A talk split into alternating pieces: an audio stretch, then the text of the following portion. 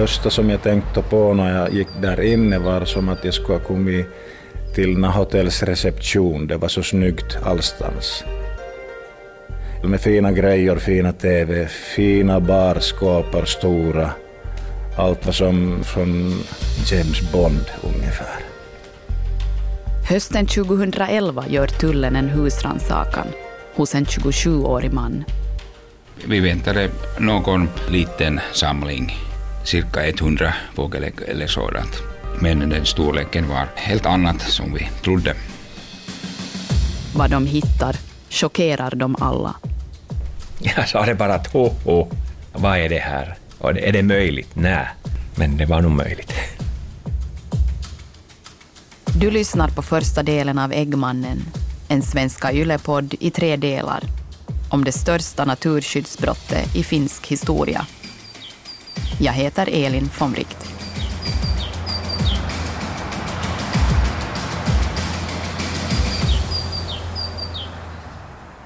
Hela den här historien börjar i Storbritannien i februari år 2009. Operation Easter, brittiska polisens riksomfattande projekt för att få fast så kallade äggdealers. Oftast män som är närmast besatta av att plocka, samla och katalogisera fågelägg. Får nys om en brittisk fågeläggliga med förgreningar till hela världen.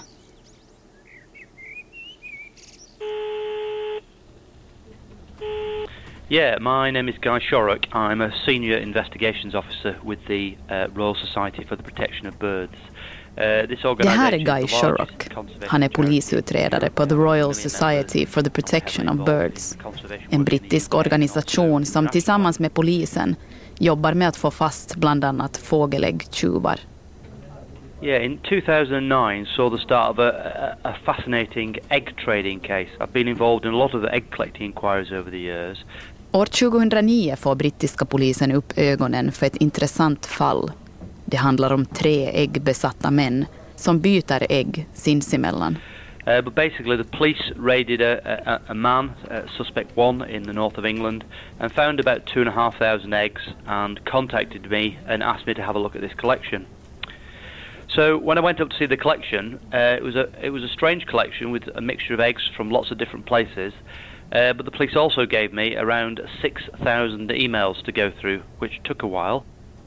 Guy Shorrock går igenom e-postmeddelanden på den första mannens dator i norra England och spåren leder vidare till två män i Skottland, varav en, en förmögen godsherre som Guy Sherrock kallar för Suspect 3 och som vi i det här programmet har valt att kalla för Slottsherren. Suspect 3 had a slightly more uh, palatial house. He had a very large house, uh, a small mansion really. Uh, so when my colleague and the police arrived there, they were confronted by this, this huge building. Brittiska polisen gör en husrannsakan hos den misstänkte äggsamlaren i hans fem våningar stora slott. De går igenom 20 sovrum och andra rum innan de på tredje våningen hittar ett rum försett med hänglås. And but it, it appeared that he had most of his items of interest in a in a trophy room.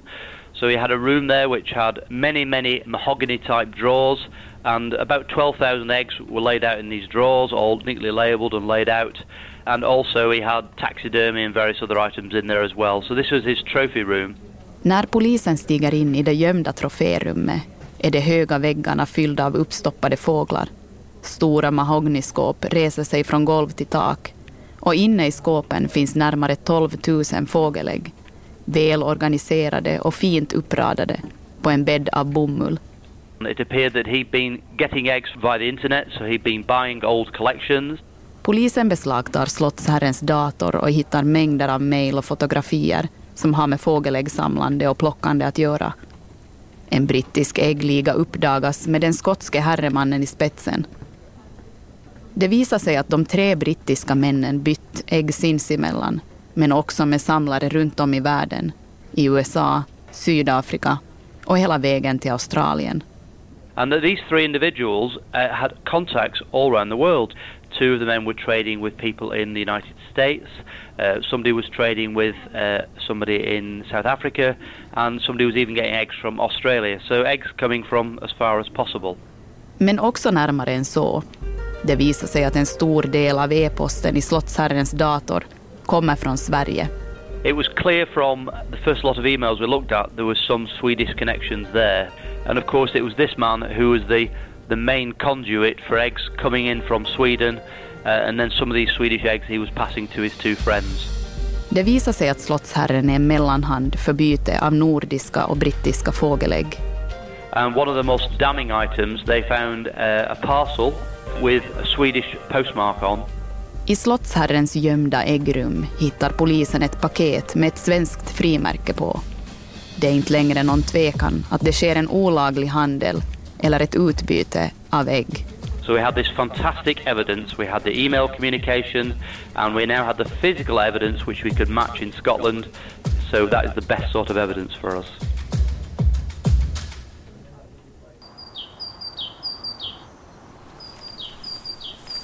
Ologi, som läran om ägg kallas, var på 1800-talet betraktad som en respektabel vetenskap. Man sköt fågeln och plockade med sig äggen. Det var den tidens vetenskapliga forskning. Speciellt i England hade genom historien hört till engelska adelsmäns hobbyer att samla på vackra fågelägg. Ända in på 70-talet fanns det ett sällskap som samlades till årliga så kallade och Logical Dinners, där medlemmarna visade upp sina nya insamlingar och intressanta kullar. Också Finlands första professionella äggsamlare var en rik engelsman vid namn John Wally. I finska Lappland blev han i mitten av 1800-talet känd som Munaäijä eftersom han under sina återkommande resor upp till norr anställde bybor som betalades en stor summa pengar för varje ägg de hittade. Länge var den här verksamheten helt laglig, men idag är alla vilda fåglars ägg fredade och det är straffbart inom EU att plocka och idka handel med fågelägg utan tillstånd. Det är en hobby som kan få dyra konsekvenser, speciellt i Finland där till och med ett innehav av en äggsamling kan vara straffbart. Här kan äggplockare och samlare riskera fängelse och flera hundratusen euro i böter. Men nu tillbaka till den internationella fågeläggligan. Under 2008 fick vi in ett anonymt tips från en svensk person som eh, kom att nämna en sörmlänning. Ett år innan det stora beslaget på det skotska slottet får Göran Broman på Nyköpingspolisen i Sverige in ett anonymt tips om en man i Sörmland ett län vid östra kusten, lite söder om Stockholms län. Och eh, anonyma tipset sa att den här personen åker land och rike runt och eh, plundrar fågelbon. Men anonyma tips är ju ett problem. Man måste ha någonting mer. Jag gjorde ju en del undersökningar titta runt omkring hur han bodde och levde. Eh, vi kan säga att vi hittade ingenting som vi kunde påstå att med säkerhet att man plockade ägg och plundrade bon. Så förundersökningsledare, då en åklagare i Nyköping, la ner det ärendet då. Det dröjer ett år innan Göran Broman får ta tag i ägghärvan en gång till. Vid årsskiftet 2009 och 2010 kommer ett nytt tips, men denna gång från England och Interpol London. Så fick vi underrättelseinformation från Interpol London och till Interpol då Stockholm. Man hade då gjort husrannsakan i Skottland och där hittat en äggsamling och spår av mejl till Sverige och då till Sörmland de begränsade informationen rätt starkt på grund av att de hade då gjort husrannsakan. De hade då sekretess. Så de ville inte släppa ut allt material. Så vi fick då vissa spår. De bilder som de tolkade hörde hemma någonstans i Norden. I mars 2010 gör Göran och hans kollegor husrannsakan hos mannen i Sörmland. Hos samma man som Göran fått ett tips om året innan. Troligtvis så trodde han väl inte att vi skulle komma och hälsa på. Eh, ja, han sa väl vid ett tillfälle då direkt i början, jag trodde inte ni brydde er om och sånt här. Den, någon, den typen av kommentar fick jag direkt i början.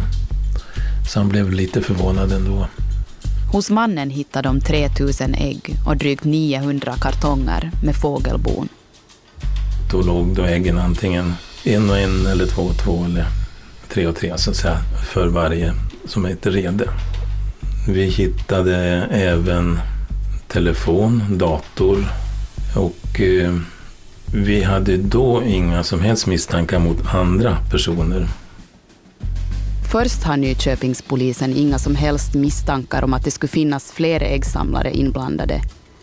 Men när de går igenom datorn och telefonen hittar de mejl om fågelägg till två andra personer i Sverige, men också sms-kontakt till ett finskt telefonnummer. Han skriver, när han kommer då till Stockholm, eh, tänkte om du släpper EMB, Karl, så kan du också få en korvfru 4 och glad pas. De här smsen var lite kryptiskt utformade. Det var inte utskrivet tydligt utan man använde förkortningar av latinska namn. Om man börjar titta närmare på det så EMB, Karl, det är då latinska då för en kornsparv. Eh, Embersia calandra. Och det är en rödlistad, starkt hotad art. Korv 4, Corvus frickelgus, det är en råka. Glapas, eh, Glacidium passerionum, det är en sparvuggla. Byte av ägg är enligt lagen en form av handel och därför straffbart. Och när det i sms nämns flera hotade arter som är skyddade inom EU inser Göran allvaret i det hela. Här då är det ett byte, men det är också ett köp i och med att man värderar de olika. Kan jag få det så får du det. I den svenska mannens äggsamling finns etiketter där det står var äggen är plockade.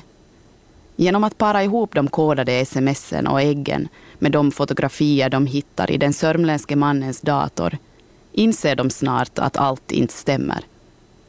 Ornitologerna som undersöker den svenska äggsamlingen reagerar speciellt på en viss arts ägg, ägget från vitkindad gås. I vår sörmländske man, han hade i sin samling en liten låda med vitkindad gåsägg. Och eh, på den etiketten då fanns det uppgifter om att äggen var plockade på viss plats i Närpes. Ja, Närpes är ju bekant för mig för att jag har släkt som kommer från Närpes. Så att jag, jag fastnade för etiketten när jag såg den. Och det var vit kindagås. Och datumet var satt till första juni 1960. Våra ornitologer reagerade direkt på datumet där och sa att det här stämmer inte. Det fanns inga vitkindade gäss i Finland eller här den tiden. Men där fanns då orten Närpes med. Spåren leder till Finland och Närpes och uppgifterna verkar korrupta. Vem är den finska mannen som skickar kodade sms till Sverige? Och kommer finska polisen att få fast honom? Seppo ringde att hej grabbar kom hit nu. Han sade ingenting, bara att kom hit nu. Och så kom vi dit och det var alldeles fullt i en korridor. Allt möjliga uppstoppade djur, fåglar,